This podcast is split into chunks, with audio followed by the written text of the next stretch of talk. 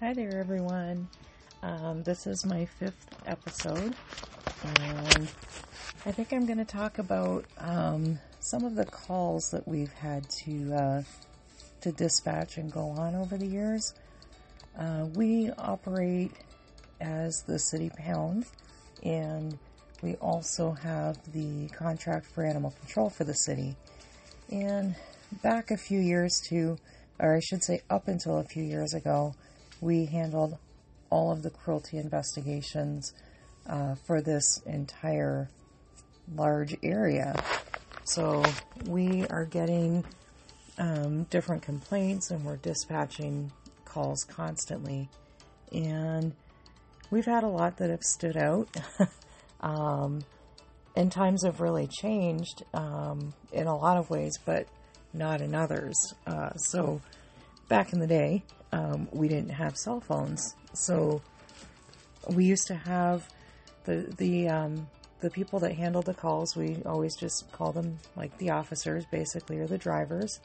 Um, back in the day, the drivers uh, would have um, like the police type of radios, um, you know, the the big like walkie-talkie ones, and we had the other, I don't know, the dispatch part of the radio, I guess you would say, in the office. And after hours, we still would have somebody that would attend to calls. Uh, one person would do the on call shift, and we still do have that. So that part hasn't changed.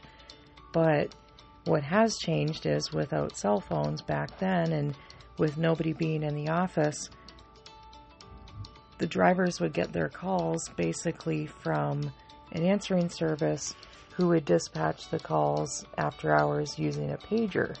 So the officers would have to find a payphone um, to call the the original complainants back.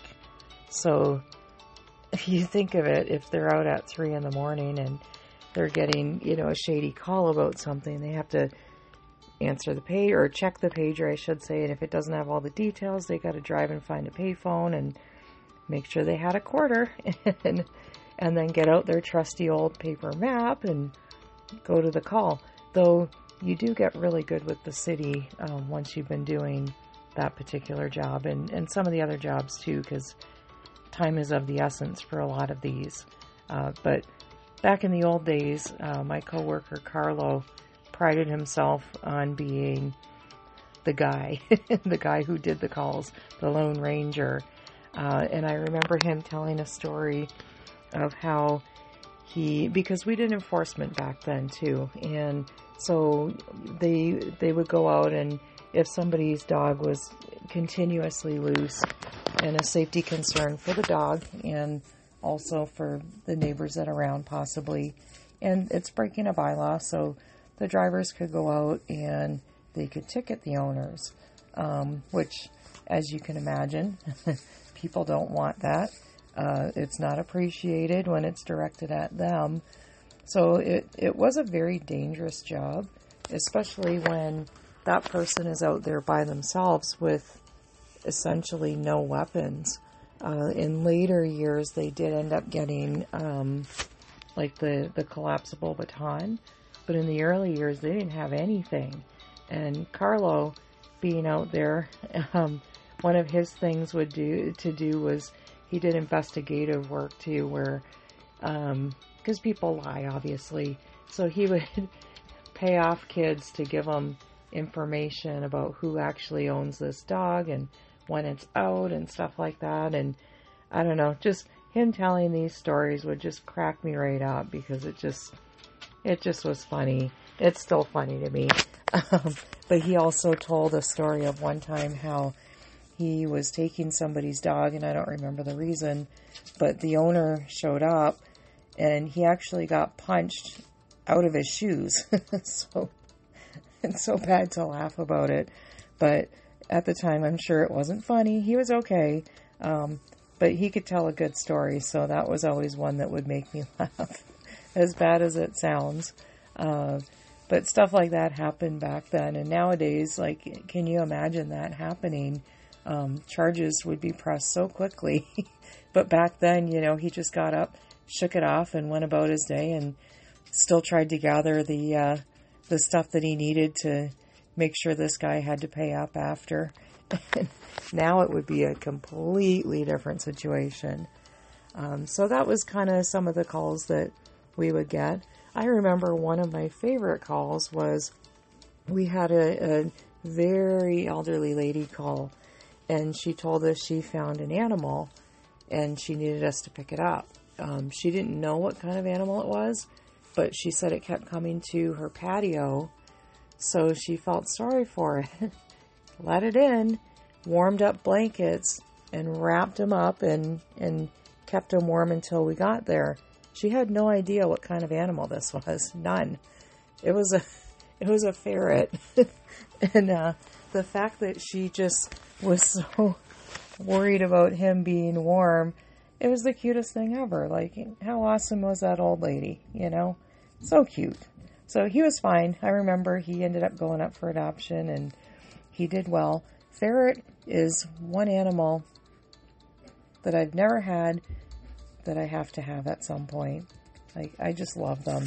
They stink. I'll give them that. They do stink. They smell kind of like pee.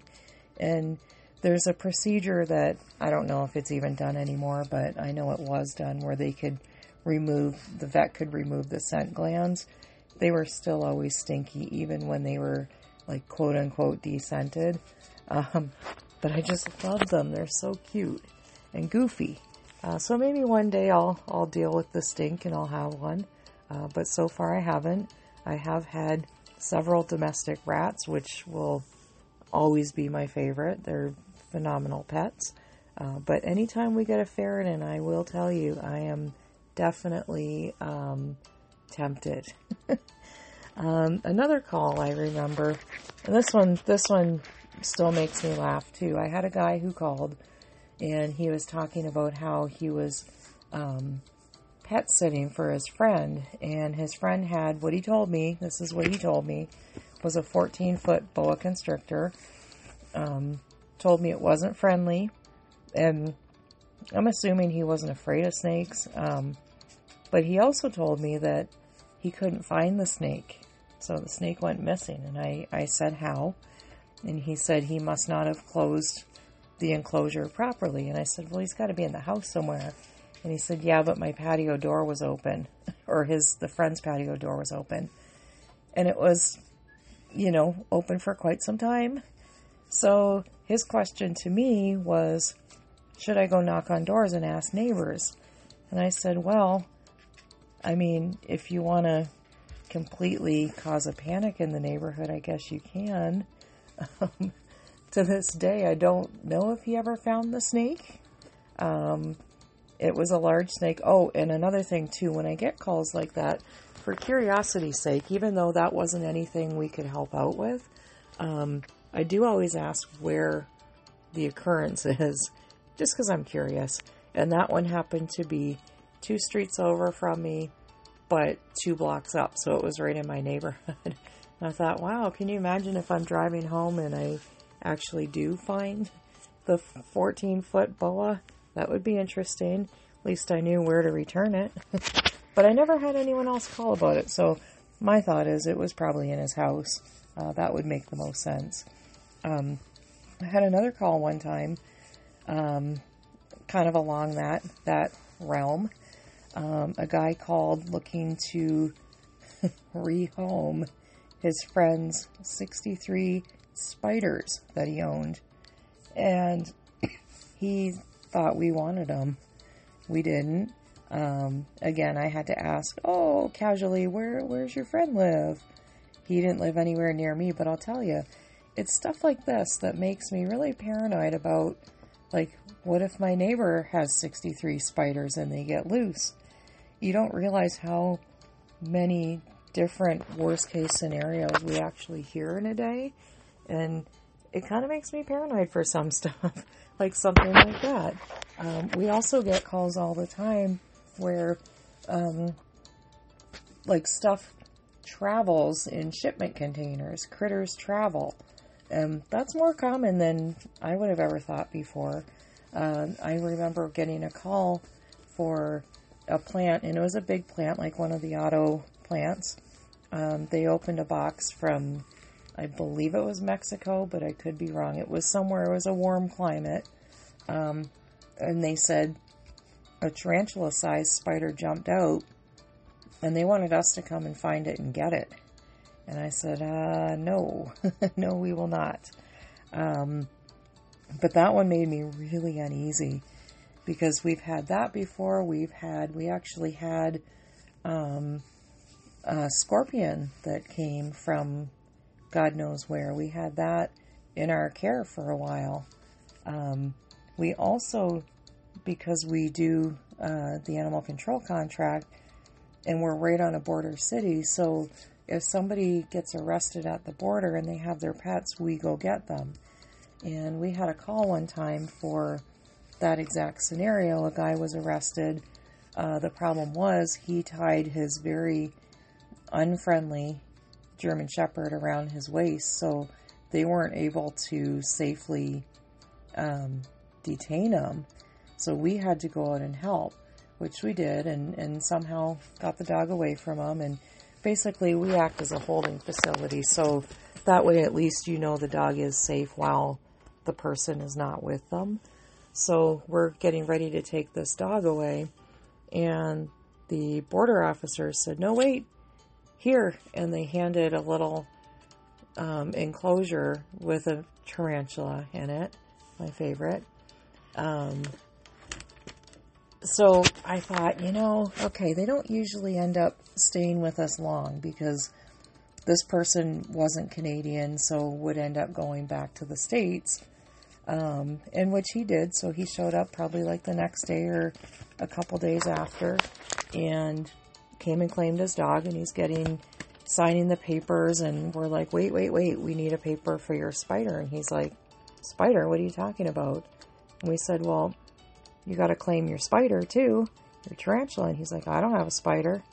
Would not take the spider with him. So we ended up stuck with it. Um, that ended up going to like an exotic um, pet like specialist basically because in our area we can't adopt out something that's not from this area. So basically the tarantula is not legal, thankfully, in our city, which doesn't stop anybody from having them and it doesn't stop some places from selling them. But us being connected to the city, we, we can't do that. Um, so thankfully, the spider didn't stick with us all that long. as long as he was gone before he had any chance to escape. Uh, we did have one time a similar situation with a snake. He, he hitched a ride and ended up in a plant with some auto parts. Um, little little snake, not big at all, but super super super aggressive. Um, I forget what kind of snake he was, um, but definitely not from this area. Uh, from what we read, because we're not snake experts, especially not um, snakes from different countries. Um, but what from what we read, he wasn't venomous, but he was extremely aggressive. So I don't want to get bit by any snake. I really don't. I'm not afraid of snakes. The thought of getting bit by a snake really gives me the creeps. So this guy scared me. He was tiny, but he scared me. If you even went close to his aquarium, he would strike multiple times. So, and it, he was kind of fascinating, I'll admit that. So, I was looking one day and I thought, eh, I don't really like the uh, the the security of this enclosure. But me being paranoid, you know, that's just me, right? So I mentioned it to somebody and nobody jumped on board with me on it. Sure enough, the next day he was missing. Um, we never found him. We we had um, everybody looking, everybody looking in places like where warmth would be. Um, I actually felt really bad for some of the people that uh, my coworkers that don't like snakes because can you imagine going into work every day and you know there's a loose snake somewhere you don't know where. You don't know when it's going to show up. You don't know if you're going to be the one that finds it. And he's lurking. and he was small enough to really be anywhere. Like, there's no way you could ever find one that doesn't want to be found, right? That's that's not out in the open. So to this day, we never found him. Um, no clue where he went. Um, don't think he would have uh, survived our weather, but of course, when he went missing, it was warm weather, so he probably survived for a while. Um, that was uh, that was an interesting one. We had another snake um, many years ago that did get loose. Um, we used to get a lot of snakes um, because there was a lot of um, like drug seizures where police would break up drug houses, and for some reason they always had snakes. So we did a lot of uh, a lot of snake seizures, and for some reason, a lot of them were very big snakes. Um, lately, we really don't get many snakes, and especially not ones of that size. Um, back then, it was pretty common for us to get like the big 10 footers that are heavier than you would actually realize they are until you're holding one. Um, we used to get that pretty often. And one of the times um, our officer was out, got the snake, and I'm, I'm pretty sure she wasn't crazy about snakes. Um, but he got lost in the vehicle, and this was her vehicle. She drove 40 hours a week with no chance back then. We only had two vehicles, two officers, so there was nothing else she can do. They didn't double up in the vehicles, so she had no choice. Um, she did one whole side of the city, the other officer did the other side, so they were in their trucks 40 hours. And she drove with that snake, God knows where, for at least a week and a half before she uh, came out to the vehicle and found him basking on her seat. so she felt a lot better once he was accounted for. Um, could it could have been worse? It could have been the tarantula. I think we all felt that way.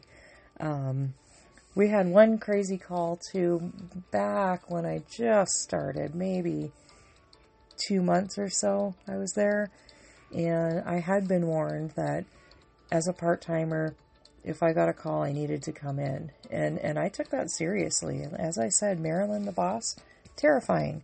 I wasn't going to say no to her. So one particular day, I worked my full shift, and I get a call at about 10:30 at night. And again, we didn't have caller ID. He answered the phone, so my mom answered the phone, and Lori, Marilyn's on the phone.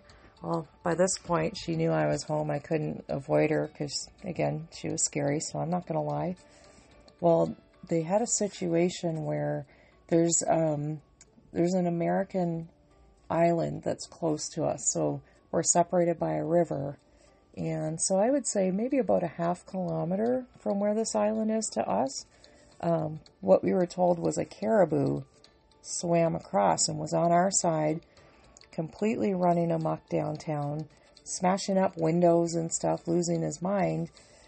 So she was on scene with the person that was on call, and she wanted me in the office because the problem was this wasn't a Canadian animal, so we can't just take the animal here and release it. There's a lot of um, laws with the, the Ministry of Natural Resources that you have to abide by. Um, even back then, there were a lot. Now I'm sure that's even stricter.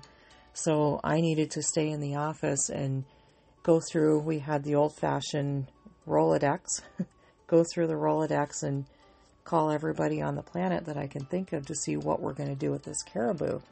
Um, which actually turned out to be a very large deer, but a different looking deer, if that makes sense. I don't remember exactly what, what the verdict was, but he was massive. Um, and back then, we used to, our, our officers would tranquilize the animal. So they had like a, a shotgun tranquilizer. And then we needed the vet to come to do the reversal drug. So when you go to re- release them, there's a reversal drug that the vet would give them, and the animal would be standing within two two minutes. It was quick so you had to be fast. So anyhow, they get this this big guy loaded into the back of our van, which was like a very large, um, like a full size van, not a minivan, obviously, but a full size van that had the whole. It had two seats, and the whole back was sectioned off. So that's where this guy was in the back, and they tied him up, even though he was um, conked out. And here's me making 8 million phone calls trying to find where this guy could go. And I'm new, so I, I don't know what I'm supposed to do. And the boss, Marilyn, kept getting on the, the radio and freaking out. And, and I'm in the building completely by myself. The whole building's dark and creepy. And I ended up finding, because um, the problem was we couldn't get anybody to answer.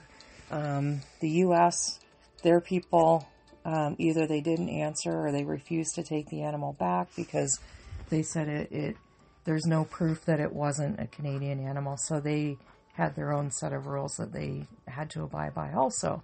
So basically, we were stuck keeping this animal. So I managed to find um, somebody we worked with that had a very um, large property that had woods.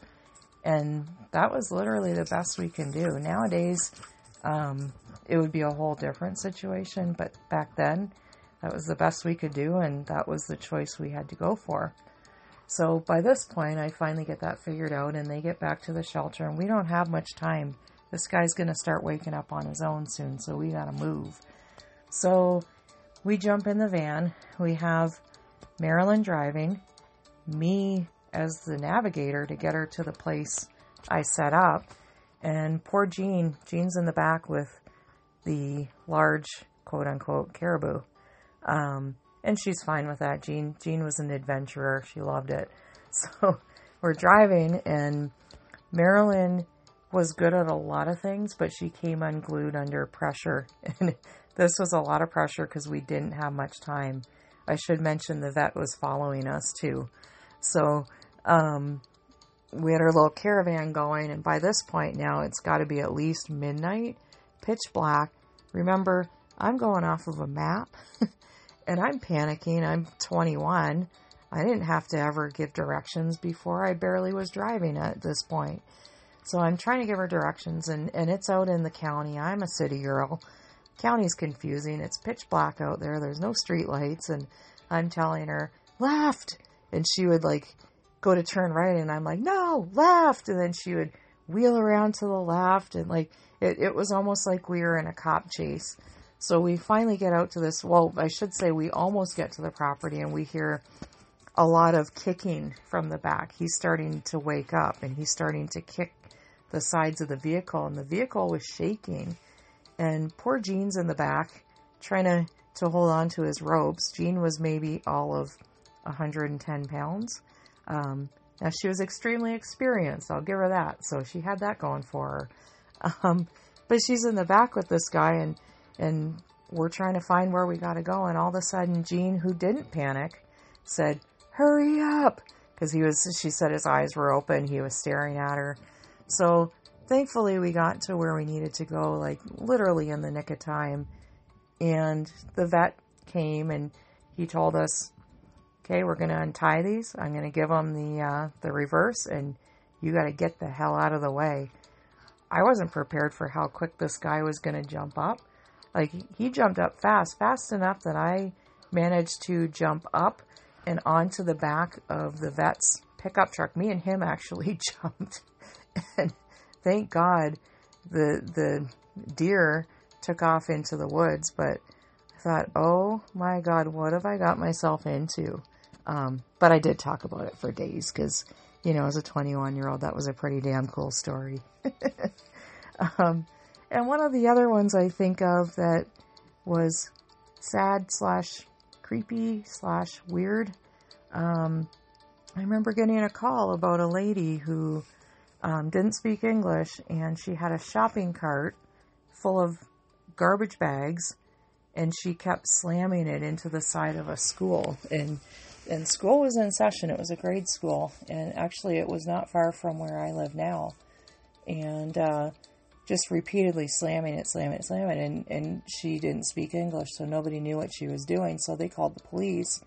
Well, we got called because when the police opened the garbage bags, there were bear parts, full grown bear, bear paws, stuff like that. Uh, we don't have bears in our area, so we have no idea where this came from. No clue. Sadly, the police never did fill us in on the details of it. Um, we came, we took the parts, and we held them for the ministry because that's that's a big situation that she was involved in. And but they never did update us. And I thought, wow, that's rude because how the hell did this, like, what, what was going on? Where did she get them from? What was she doing with them? Obviously, there was mental health involved, so whatever she was doing probably didn't make sense, but where did she get them from? Like, you can't just get bear parts in our area. I mean, maybe you can. I didn't think you could. Um, we get crazy calls. That's just, that's the tip of the iceberg. Um, just the tip of the iceberg. I have so many more stories to share with you guys. And I'm going to wrap this one up because I've already been talking for long enough. And I'm going to save more stories for the next time. So I hope you come back. If you like my stories, um, please hit the follow button and share. You can share it if you want to. Um, but if you hit the follow button, you will get notified um, when I do my next episode. So I hope you come back to listen. Thank you.